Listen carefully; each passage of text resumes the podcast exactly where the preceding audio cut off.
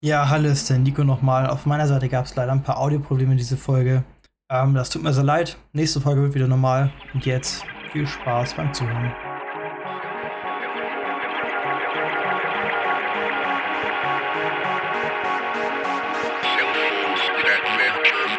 Hallo, herzlich willkommen zu Folge drei von Self-Hosted Adventures. Wir haben uns diesmal ein wenig mehr Zeit gelassen, aber das schöne Wetter und so hat uns doch eher nach draußen verschlagen und deswegen hat es diesmal ein bisschen länger gedauert. Draußen, was ist das? Normalerweise als... Da hast du natürlich absolut recht, Nico ist natürlich auch wieder dabei. Ähm, genau, ähm, normalerweise kennen ITler ja gar keine Sonne, aber gut, da haben wir mal eine Ausnahme gemacht. Wir sind wohl nicht der typische ITler. Ähm, worüber wollen wir heute sprechen? Ähm, ich fange einfach mal an. Das Thema heute wäre... Meinerseits ist äh, nochmal Ansible aufzugreifen, beziehungsweise äh, Terraform, ähm, um halt gewisse Sachen zu automatisieren und zu deployen. Ähm, dann hatte ich noch ein interessantes Thema, da hatte Nico mich draufgebracht. Ähm, Homelab, Oversize, Fragezeichen. Die Frage der Fragen. Die Frage der Fragen ist, ja, es gab ein lustiges Reddit-Bild. Ich habe, äh, was war der Wortlaut nach dem Wort? Ich habe da mal ein kleines... kleine Umgebung ja, aufgebaut. Ja, also das, das Homelab Starter-Paket, so ganzes Data Center, ja, ist ein kleiner Einstieg. Ähm. Ja, wir können ja wahrscheinlich in den, in den Shownotes ähm, oder in den Foreneintrag auf unserer Website ähm, da mal das, diesen, diesen Link raussuchen und dann werdet ihr auch schmunzeln, weil die haben dann, keine Ahnung, drei, drei Node-Cluster mit ein Petabyte Speicher gefühlt. Und dann denke ich mir, okay, muss das alles sein? Stell es am besten selber vor, was du nochmal erzählen wolltest oder was du heute quasi vorbereitet hast. Genau, ich habe einmal das Thema Backup vorbereitet. Also im Genauen habe ich mir mal den Proxmox Backup Server angeschaut, der jetzt gerade seit einem Monat in der Beta ist. Ähm, genau, da würde ich nachher nochmal drüber sprechen, wie ich den so finde und was man da vielleicht in der Zukunft erwarten kann von dem Produkt. Okay. Da ich ja gerne das Wort habe, fange ich auch einfach mal an. Ich versuche mich heute wenig kürzer zu halten und damit Nico auch mal ein bisschen mehr erzählen darf. Also Nico, du musst mich auf jeden Fall bremsen, wenn ich hier wieder im Redefluss bin und ähm, genau. Ähm, genau. Also mein erstes Thema ist definitiv nochmal dieses Ansible-Thema. Ähm, ich hatte ja beim letzten Podcast schon gesagt, dass ich damit angefangen hatte, weil ich ähm, nicht mehr meine V Ms bzw. Container immer händisch ausrollen möchte, weil ich doch relativ viel ausprobiere. Nico kennt das ja auch, dann hat man wieder was Neues bei Reddit gefunden. Klar gibt es immer Docker-Container, aber Nico ist ja auch in dieser Schiene, der hat ja jetzt, wo er sein Homelab umgebaut hat, vom Raspberry Pi vier auf diesen Proxmox-Host, ähm, dass doch manche Sachen wieder in L X C-Container ausgelagert und no. ja, dann braucht man die halt manchmal. Und dann kann man zwar natürlich mit Templates arbeiten, aber ja, wir sind ITler, wir finden Automatisierung alle toll und ähm, deswegen habe ich mich noch ein bisschen weiter reingearbeitet in Ansible.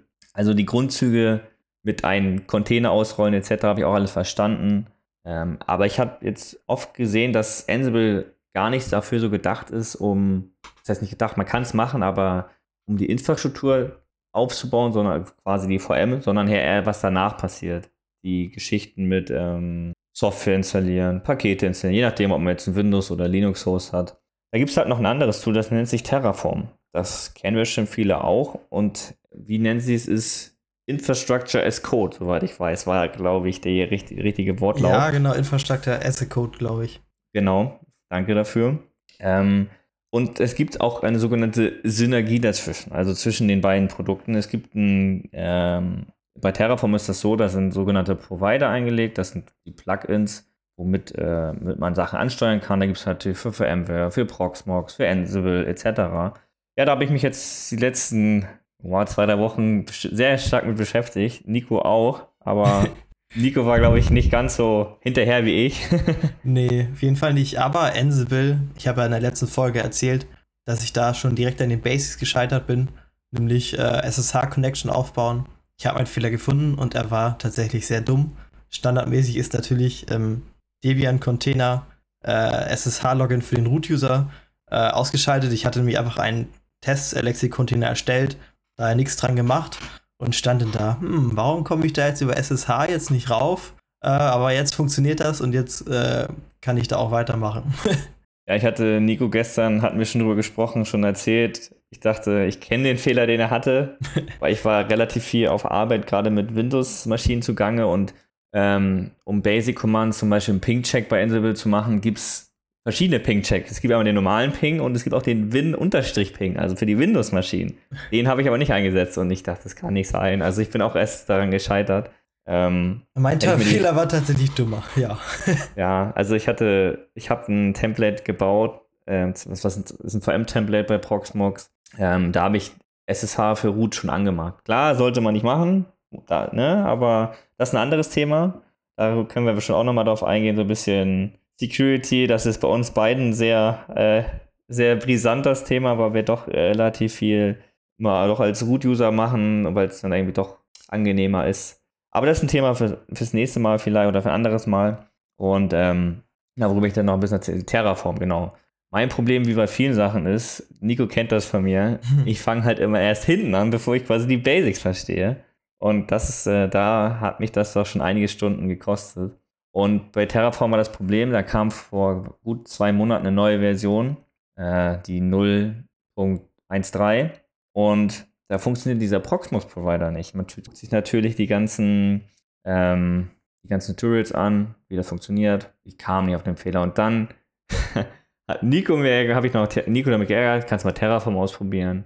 Und dann hat er mir irgendwann geschrieben, so, ich hab's. Wir haben beide davor noch eine kleine Teamspeak-Session gemacht. Und, ähm, und in dem Moment hat er mir den GitHub, äh, das Issue, ange- äh, hat er mir den Forenpost gezeigt. Und meinte, ja genau, da war ich auch gerade drin. Es lag daran, dass dieses Plugin einfach für dieses null drei, für die null dreizehn Version noch nicht umgeschrieben worden ist, weil sich da die Struktur verändert hat. Weil Terraform, jetzt gibt es auch eine Cloud-Plattform davon und ähm, die musste quasi umgemodelt werden, damit die lokalen Plugins dafür benutzt werden können. Deswegen, ähm, ja, das hat mich aber wirklich einige Stunden gekostet und ähm, ja, der nächste Schritt für mich wäre dann, dass ich jetzt die Ansible Terraform Connection machen kann. Also sprich, ich deploye mit Terraform meine V Ms oder L X C-Container und er hat quasi ein dynamisches Inventory, womit ich dann meine Ansible-Playbooks ausführen kann. Das ist vielleicht für meine Umgebung relativ oversized, nenne ich es mal, aber wie gesagt, wir sind alle kleine Spielkinder und müssen es einfach ausprobieren. Ich habe auch schon Projekte für nächstes, für, für neue Sachen, also was wir alles machen wollen. Stichwort Kubernetes ist natürlich auch sehr interessant, gerade weil Auf, äh, auf unsere Arbeit benutzen wir halt VMware ESXi und da, mit der sieben Punkt null Version kam jetzt der Kubernetes-Support, Container-Support und klar, das ist natürlich ein interessantes Thema. Also ich will auf jeden Fall nochmal jetzt ähm, einen Blogpost schreiben über Ansible, wie man das installiert. Muss ich mal gucken, ob ich das möchte. Davon gibt es ja schon relativ viele Sachen und äh, deswegen vielleicht eher so, wie man mit Proxmox damit eine V M erstellt und wie das mit Terraform funktioniert. Das wird, denke ich mal, in den nächsten Wochen, werde ich darüber mal was schreiben. Könnt ihr nach, wie gesagt, unserer, äh, auf unserem Blog self hosted adventures punkt de nachlesen. Äh, da verlinke ich dann auch nochmal alle anderen Sachen. Das ist immer noch im Aufbau alles hier und wir müssen gucken, wie wir es machen. Wie gesagt, zwei Wochen Rhythmus, dass es so bleibt. Drei Wochen Rhythmus, je nachdem, wie viel wir zu erzählen haben. Hat das schon nicht haben. geklappt? Nee, hat schon nicht geklappt, aber Nico ist schuld. Nico ist schuld. Ah, ist ich. Er hat keine Themen vorbereitet. Nee, auf jeden Fall, das ist ein super interessantes Thema. Ich persönlich finde es einfach, ich spreche von nichts anderem. Ich habe immer schon Angst, Nico damit zu belästigen, weil ich von nichts anderem mehr rede. Genau. Ähm, ich würde sagen, Nico, rede du einfach jetzt mal über dein Thema, damit wir nicht immer nur mich hören. Ich rede dann über das nächste Thema von mir, wäre dann ähm, Homelab Oversize, Fragezeichen. Dann fang am besten du mit deinem Backup-Thema an und dann überlasse ich dir jetzt einfach mal die Bühne. Oh, dann muss ich meinen Zeitslot hier jetzt ja effektiv nutzen. Nee, genau, also ähm, ich habe mir ja den Proxmox Backup Server angeguckt. Ähm, genau, also erstmal die Frage, okay, man kann in Proxmox ja selbst auch schon Backups machen. Inwiefern ist jetzt der Backup Server anders oder was macht er besser? Also eigentlich das große Ding, finde ich, sag ich mal, für den normalen Homelab-User ist auf jeden Fall die, ähm, die Option, oder dass er inkrementelle Backups macht. Äh, das heißt, der Standard Backup-Server im Proxmox, der macht jedes Mal, wenn du Backup machst, ein Vollbackup und wenn du dann, sag ich mal, dreißig Tage lang jeden Tag sicherst, dann kommen da schon große Mengen an Daten zusammen. Äh, das äh, hat der Backup-Server jetzt natürlich nicht mehr. Dazu hat er auch ein Deduplication-Layer, heißt, wenn Sachen doppelt sind, äh, dann, sag ich mal, werden sie nicht doppelt gesichert. Also das ist jetzt für mich einer der größten Dinger. Aber der kann noch ein paar andere Sachen, die ich auch sehr schön finde. Muss ich mal ganz kurz unterbrechen. ähm, du hast ja gesagt, das normale Proxmox macht ja, nenne ich es mal, Vollbackup. Das ist ja auch komprimiert. Ich glaube, L vier Z ist, glaube ich, wie der Komprimierungsgrad ja, bei stimmt, das heißt. Kann sein, ja. Ähm, ich glaube aber mit Proxmox Server Backup, ne, Backup Server, wie heißt das? Backup Server, genau. Mhm. Äh, kam ja, glaube ich, dieses, kam ein neues Komprimierungsverfahren hinzu, das schneller und besser sein soll. Ich glaube, das ist standardmäßig auch an, aber ich weiß jetzt nicht, wie es heißt. Ja, der Name fällt mir auch nicht ein, aber ich habe das auch gelesen, dass der, genau. dass der Standard zumindest nur ähm, effektiveres sichernde Art. ähm, genau, den Namen weiß ich jetzt gerade auch nicht mehr. Äh, was ganz cool ist, äh, der bietet auch die Option zum Beispiel zum Remote-Sync. Also das heißt, dass man jetzt sich einen zweiten Backup-Server hinstellen könnte, zum Beispiel an einem Remote-Standort, und dann könnte der Backup-Server die Backups äh, dorthin duplizieren. Das ist eine sehr, das ist auf jeden Fall sehr schön. Ähm, genau. Was da auf jeden Fall auch geil ist, ist, dass der auch einen Client hat. Jetzt nicht nur, also man kann nicht nur Proxmox-Server sichern, sondern der besitzt auch einen äh, Linux-Client. Das heißt, dass man von Linux-Systemen File-Level-Backups machen kann. Ehrlich? Ähm, ja. Das wusste ich selber noch nicht. Das also ist auf jeden Fall ganz cool. Also, ähm, was mir da sofort in den Sinn kam und auch vielen anderen Leuten, wenn ich das gelesen habe, ist so ein Raspberry Pi. Da geht es aber tatsächlich nur mit dem Vierer, wenn man ein vierundsechzig Bit Image nutzt. Also Ubuntu nehmen. Ja, ich, oder die äh, Raspbian Beta da. Ja, aber die ist doch noch nicht äh, offiziell. Also, ist zwar, kann man benutzen, aber ich glaube, die raten selber davon ab, das schon zu benutzen. Ja, genau, aber so in die Richtung. Ähm, das auf jeden Fall auch sehr schön. Auf der Wishlist von denen ist tatsächlich auch noch ein Windows-Client. Ähm, das okay. wäre ganz cool, weil da könnte ich mir zukünftig echt gut vorstellen, dass man so einen Backup-Server ähm, dazu dann auch nutzt, um zum Beispiel seine Workstation zu sichern ähm, und alle möglichen, sage ich mal, Linux-Geräte, die man irgendwie rumstehen hat. Ähm, das ist sehr cool. Ähm, was da noch interessant ist, also es ist jetzt kein, es ist ein ähm, äh, Client-Server äh, basierend, also es ist jetzt nicht so, dass der jetzt selbst ähm, die Backups macht, sage ich mal so, sondern der providet die A P I und ähm, die Backups werden dann, wenn ich das richtig verstanden habe, durch zum Beispiel Proxmox selbst gelesen, gemacht und dann werden die einfach nur auf den Backup-Server gesch- äh, geschoben. Kann aber auch sein, dass ich mich da gerade vertue. Das ist auf jeden Fall noch interessant. Ähm, genau, was mir da auch direkt in den Sinn kam, nochmal zum Thema Raspberry Pi. Ähm, normales Proxmox gibt es ja nicht auf, nicht auf ARM und Raspberry Pi, kann ich auch verstehen, weil da hat es ja nicht so viel Sinn, außer jetzt vielleicht L X C-Container, wo ich weiß auch nicht mal, ob die auf ARM funktionieren, aber du kannst halt keine V Ms machen. Äh, deshalb macht es Sinn, dass sie da kein Keine, äh, keine Lösung für anbieten, aber der Backup-Server, den könnte ich mir echt gut auf dem Pi vorstellen. Erst recht für den Homelab-Usage so, ähm, als Remote-Sync-Standort zum Beispiel, Raspberry Pi irgendwie zu den Verwandten stellen, da den Oma. Backup-Server, ja, zu Oma, da den Backup-Server drauflaufen haben, das wäre schon echt cool. Ähm, hat auch tatsächlich schon mal jemand äh, gefragt im Forum, aber da Sachen, die dann, hm, ja, nee, eher nicht so, weil die sich da lieber, sag ich mal, auf diesen, äh, sag ich mal, aus dieser Enterprise-Sicht raus, raufgucken, ähm, was ja auch richtig ist, weil die verdienen ja eigentlich nur durch das Enterprise richtig Geld, wenn die da die Support-Verträge verkaufen, dass sie sich lieber darauf konzentrieren, als, sag ich mal, das Ding jetzt für ARM zu bauen. Ähm, ja, das ist ganz cool. Also ich habe ihn jetzt auch schon ein paar Tage im Einsatz und der macht das, was er soll. Ist natürlich noch in der Beta, also ich habe ihn jetzt gerade auch noch nicht richtig produktiv im Einsatz. Also für meine produktiven Backups habe ich immer noch den standardmäßigen Proxmox Backup, äh, die Backup-Funktion, die dann auf meinen File-Server sichert, äh, welcher dann wiederum durch Duplicati zu Backblaze gesichert wird. Ja, was halt interessant wäre, halt den Größenvergleich, ne? Wie weit Duplicati und, ähm, und jetzt, wie heißt es, der Backup, äh, Proxmox Backup-Server, wie das halt so ist, ne? Natürlich, die Handhabung ist über die Duplicati eigentlich auch relativ easy, weil ich benutze ja auch Duplicati, weil halt bei mir neunzig Prozent, was fünfundneunzig Prozent alles in Docker-Containern ist, da läuft halt auch der Duplicati drauf. Ähm, aber natürlich ist es schön, wenn der Backup-Server in einem separaten System ist, ne? Wenn das auf mhm. der gleichen Platte ist, dann muss man erst eine neue Platte kaufen oder wenn die mal abgeraucht ist und eine neue Platte kaufen, dann wieder den Docker installieren und dann Duplicati installieren und von da dann restoren. Ja, das kann man auch auf anderen machen, klar. Ja, stimmt, stimmt ja gar nicht. Man kann natürlich auf einer Windows-Maschine das auch genau, machen. Genau, wollte gerade sagen. Habe ich ganz vergessen, ja, das war immer mein Weg, das war immer mein Fehler. Ja, also was, äh, das ist auf jeden Fall auch interessant, weil ich finde, Duplicati ist relativ lahm, also selbst wenn man mm. ähm, nur wenige Dateien irgendwie sich wiederholen will, ist er relativ langsam. Also ich habe hier schon Gigabit Internet, also daran liegt es nicht. Ähm, und meine Remote-Size-Block-Große ist auch relativ klein. Aber das ist da teilweise echt schon lahm. Ähm, da ist ja vielleicht der äh, Backup-Server auch noch ein bisschen schneller. Und es ist natürlich auch schön, wenn man, wie gesagt, ein separates System hat, ne? Also nicht auf dem gleichen System, sondern einfach von anderen Systemen. Genau. Wenn die Platte ja. abge- abgestürzt ist, kaputt ist, holst du eine neue Platte, dann, und dann kannst du da reinbauen und einfach ein, machst einen Restore eins zu eins, fertig. Du musst vielleicht einen Proxmox installieren, okay. Aber das ist ja schnell gemacht und dann ist es relativ schnell, ne? Das ist schon ganz gut.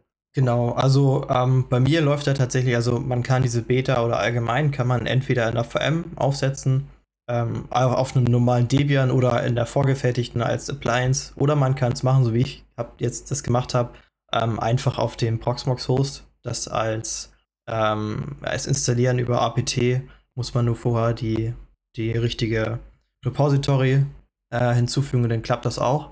Ähm, das ist natürlich, ja, auf jeden Fall besser und erst recht, wenn man ähm, das professionell einsetzt auf einer ähm, extra Maschine. Obwohl ich das jetzt bei mir gar nicht so kritisch sehen würde. Ja, das ähm, kommt natürlich immer drauf an, ne? Also je nachdem, wie wichtig einem die Daten sind, wie schnell, wie lang kann ich auf irgendwas verzichten. Das ist ja immer das. Genau, Ding, also ich sag mal so, äh, im Homelab ist halt die Downtime. Da verliert man kein Geld durch. Außer nicht, sein, es gibt bestimmt Leute, die da, die da durch Geld verdienen, äh, verlieren, aber nein, aber der große Teil, wie gesagt, man hat da eine gewisse Zeit. Wie lange kann ich auf meine Daten verzichten? Und danach muss man halt sein Konzept so umbauen, ne? Also es ist ja, ich kenne das ja durch, durch meine I T, äh, durch meine Firma, äh, durch die Arbeit, da machen wir relativ viel mit Veeam und ähm, ja, das ist halt, da muss man mit den Kunden halt sprechen. Wie lange können wir auf Daten verzichten? Wie lange, klar, also wie gesagt, wie lange geht das? Und wann muss das wieder einsatzbereit sein? Aber im Homelab ist es natürlich wieder ein ganz anderes Thema. Ja, das stimmt. Da ist es natürlich, man kann sich natürlich selbst die Ansprüche stellen, was auch viele machen, wenn man dann nachher vielleicht zu dem Thema Oversize nochmal kommt. Mhm. Ähm, äh, da kann man das schon echt auch, sag ich mal, ja, sein Homelab produktiv mit produktiven S L As, sag ich mal, ausstatten, nenne ich es jetzt mal doof. Ähm, aber ja, man muss es eigentlich auch nicht. Was man auf jeden Fall noch sagen sollte zu den äh, Proxmox Backup Server, ähm, das ist halt alles noch Beta, ne? Ich glaube, ja, ja, genau. Wann kamen jetzt die? Im Juni oder Juli? Im Juli tatsächlich. Juli, ne? Irgendwie zehnten Juli, glaube ich, kam die erste Version raus. Ähm, da sollte man natürlich noch vorsichtig sein. Ja. Also gut, Duplicati ist auch seit Ewigkeiten, gibt es ein Stable, aber ist, glaube ich, auch Beta-Release, standardmäßig. Ich glaube schon. Stable-Release, ich weiß es gar nicht. Klar, aber wie gesagt, das ist das Thema, was für Ansprüche habe ich da dran und ähm, wie will ich das halt wegsichern. Es gibt natürlich vielleicht auch noch andere Möglichkeiten. Man kann, ich habe auch gesehen, Proxmox Server mit Veeam wegsichern mit einem Agent, das geht wohl auch, aber das, wie nützlich ist das? Ich bin eher noch ein Freund davon, bevor ich jetzt den ganzen Mister, wenn ich, wie gesagt, die Platte abgraust, der Proxmox Server weg ist, den lieber kurz neu zu nehmen, dann bin ich da relativ frisch, anstatt irgendwelche Altlasten da mitzunehmen. Und die Daten liegen ja eh meistens woanders. Reden wir über die Docker-Container, liegen, liegen zwar wahrscheinlich auf der Platte, aber die hat man ja dann in der separaten Partition. Die, da ist ja der, der Host an sich nicht von richtig betroffen, nicht no. zwangsweise. Ähm, ja, also auf jeden Fall ein schönes, schönes, ähm, schönes Teil. Ähm, da bin ich mal Denk gespannt, ich auch, wo ja. die Reise noch hingeht. Also ich bin, also wenn du sagst, du benutzt das jetzt ein paar Tage und es läuft, ich weiß nicht, hast du schon Restore gefahren? Das habe ich tatsächlich noch nicht gemacht. oh. Sehr gut. Äh, okay, ja, also, also ich denke auch, also aktuell ist der ja noch relativ, ja, ist ganz nett, aber ich denke mal, wenn der nachher ausgereift ist, kann das echt schon, sag ich mal, man kann ja alles damit sichern. Ich hatte auch im Forum gelesen, da kann man dann ja auch seinen, seinen selbstgemachten Linux-Router mit sichern. Also, also es kann halt so, sag ich mal, die Backup-Zentrale des eigenes, eigenen Hauses, Hauses werden, dennoch mit Windows-Client und keine Ahnung was. Stelle ich mir sehr cool vor. Wie ist das? Ich habe mir den ja mal installiert, aber nie weiter produktiv reingegangen. Wie ist es mit Data Source anbinden? N F S? Keine Ahnung wie? Lokale Platten mit U S B? Oder je nachdem, wie man es wahrscheinlich, wie man es aufbaut, ne? Wie hast, wie hast du das gelöst? Ah, ich muss gerade mal selbst nachschauen. okay, also bei mir ist es tatsächlich ein Pfad auf dem lokalen Rechner. Genau, also wenn ich das sehe, dann kann man da aktuell tatsächlich nur Pfade angeben. Das heißt, du müsstest dann auf dem Host erstmal irgendwie über N F S äh, oder halt einen lokalen Pfad auf dem, also wenn das natürlich eine externe Maschine ist und du da, keine Ahnung, Z F S eingerichtet hast, dann kannst du natürlich den Pfad dann davon irgendwie eingeben. Okay. Ähm, oder sonst, wenn du N F S oder irgendwas S M B, keine Ahnung, nutzen würdest, dann müsstest du wahrscheinlich erstmal auf dem ähm, Backup, Proxmox Backup Server erstmal erstmal selbst irgendwie über Linux das dann einbinden und mounten. Ja gut, aber sonst, also alles Gängige, was man sonst auch machen würde, würde da halt auch gehen. Also genau. Wenn du darunter jetzt ein Z F S-Filesystem hast, Pool et cetera, dann ist das auch kein Problem. Genau. Ja, cool. Auf jeden Fall gutes Produkt. Wenn man überlegt, dass es alles umsonst ist, ähm, wirklich gut ab, würde ich sagen. Ja, auf jeden Fall. Gut, ähm, wenn du jetzt nichts, noch, nichts mehr hast, ich, dann würde ich nochmal zum letzten Thema kommen. Wir wollen die Folgen auch ein bisschen kürzer halten. So eine gute halbe Stunde haben wir uns mal als Ziel gesetzt. Ähm, Homelab Oversight, Fragezeichen. Ja, ist auf jeden Fall ein interessantes Thema. Am Anfang hatte ich mit Nico immer diese ähm, Gespräche. Er hatte von einer ehemaligen Firma noch einen alten H P ProLiant D L drei achtzig Gen acht gekriegt mit, erzählt selber, was ist da drin? Ähm, zwei Xeons, ich glaube, die haben aber beide nur vier Kerne, also acht insgesamt und zweiunddreißig äh, GB RAM und ähm, ich glaube vier dreihundert GB Platten, also ähm, so wie er jetzt ist, ist er nicht richtig hart, sag ich mal drin, aber man kann ja, die C P Us sind relativ günstig auf eBay, also man könnte ihn relativ gut upgraden, ist so die Frage, äh, das wäre zum Beispiel für mich.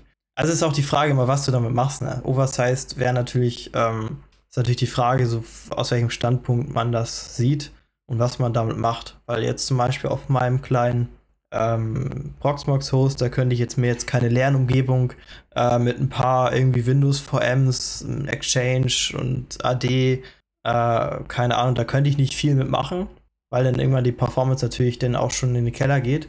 Da macht denn das wirklich schon Sinn, Ähm, als einen großen Server zu haben, obwohl man da auch wieder sagen könnte, okay, einige Leute haben denn da fünf Server stehen. Das ist dann schon wieder krass. Ja, man tüßt ja auch immer so ein bisschen in seiner Blase so, ne? Ich meine, wenn man Reddit geht, das, klar, Reddit kennt man auch für alles andere, aber da ist natürlich in diesem Subreddit Self-Hosted, das ist ja der, der populäre, das ist ja auch das Thema hier, geht, ähm, dann sind natürlich auch mal ein paar Nerds, ne? Nenne ich es einfach mal so. Und ähm, klar haben die natürlich irgendwie was, etwas Größeres oder so, aber dann denke ich mir, guck's mir, was soll ich, ich habe hier, ich will einen neuen Server haben oder ich will, will, will mit Self-Hosting anfangen, ich möchte hier, was wollen die? Wir wollen Plex haben oder einen Jellyfin oder dann noch eine Nextcloud und vielleicht noch so ein bisschen, weiß ich nicht, Bookstack. Ja, was soll ich hier bauen? Ja, dann hol dir am besten hier ein Cluster aus drei, drei R siebenundzwanzig von Dell mit äh, hundertzwanzig GB RAM und vierundzwanzig Kern. Ähm, ja, kann man natürlich alles machen, ob das wirtschaftlich ist, eher nicht, auch wenn der Strom natürlich in der U S A bedeutend billiger ist. Ja. Ähm, aber wenn die da so einen Idle-Verbrauch von dreihundert bis vierhundert Watt haben, dann denke ich mir, entweder habe ich mein Hobby nicht richtig ernst genommen oder ich mache irgendwas falsch. Ähm, ich habe ja, wie gesagt, ich habe einen Intel N U C, das immer schon als Server zu bezeichnen, das ist für mich schon schwierig, aber für meine Ansprüche, die ich habe, ich habe jetzt fünfundzwanzig Docker-Container drin und ein, zwei L X C-Container und eine Windows-V M kann ich auch mal durch äh, an, anstarten, wenn ich brauche, aber gerade nicht.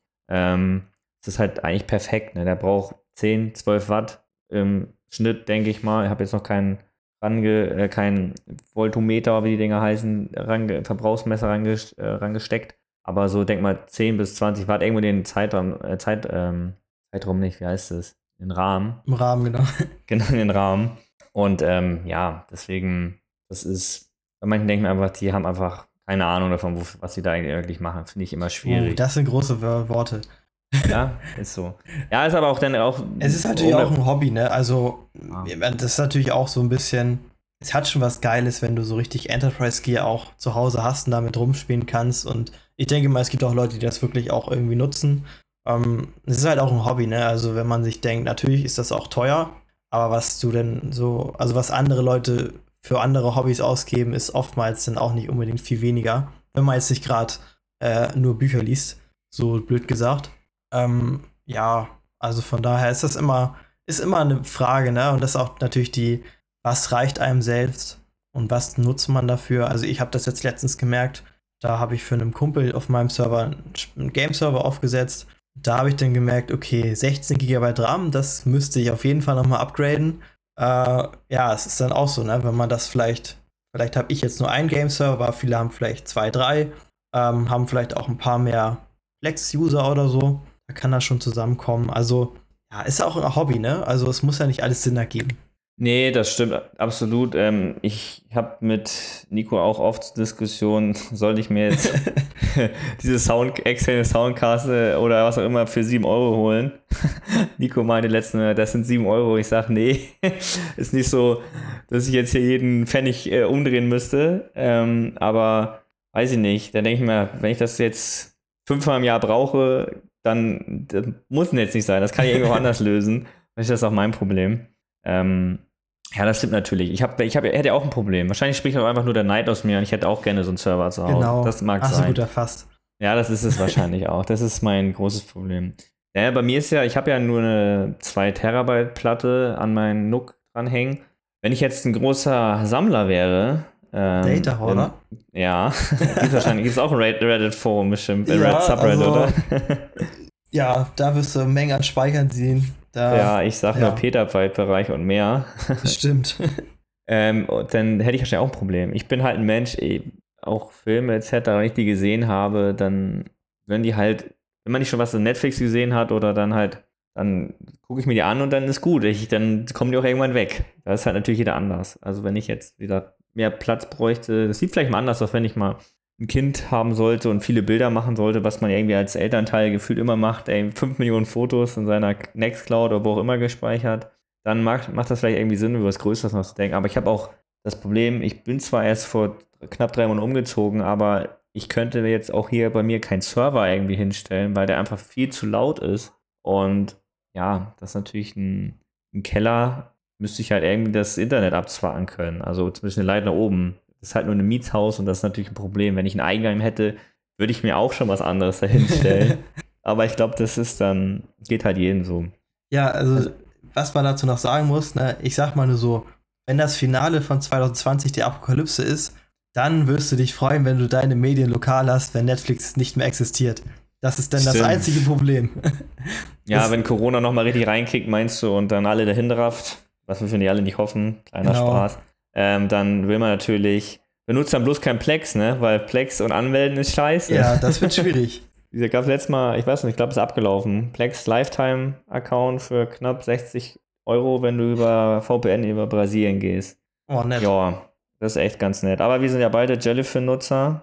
Genau. Ähm, ja. Was ich jetzt nochmal sagen sollte dazu, ich, ich würde vielleicht auch nochmal vielleicht ein Starter-Set aufschreiben, so nach dem Motto, damit kann man auf jeden Fall zwanzig Container äh, betreiben und vielleicht auch eine Windows zu haben, was brauche ich dafür? Mal so ein kleines, kleines Setup aufschreiben. Das denke ich mal, das könnte ich auf jeden Fall nochmal machen. Oder Nico wird mal ein bisschen aktiv auf dem Blog. Hust, hust. gehört. ähm, nee. Ähm, das kann ich auf jeden Fall mal machen.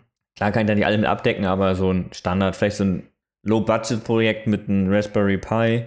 Wahrscheinlich würde meine Sachen da auch alle noch auflaufen. Äh, ich habe den Intel N U C einfach nur günstig geschossen und x sechsundachtzig ist halt doch was Schönes. Ich weiß gar nicht, ob ich zurzeit einen Container habe, der das unbedingt benötigt, aber ähm, gut, besser haben als brauchen, ne? Hey.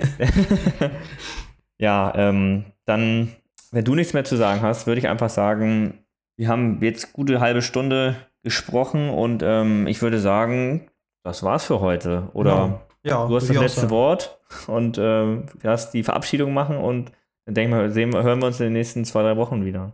Ja, ne? Dann guten Tag und auf Wiedersehen. Ciao. Ciao.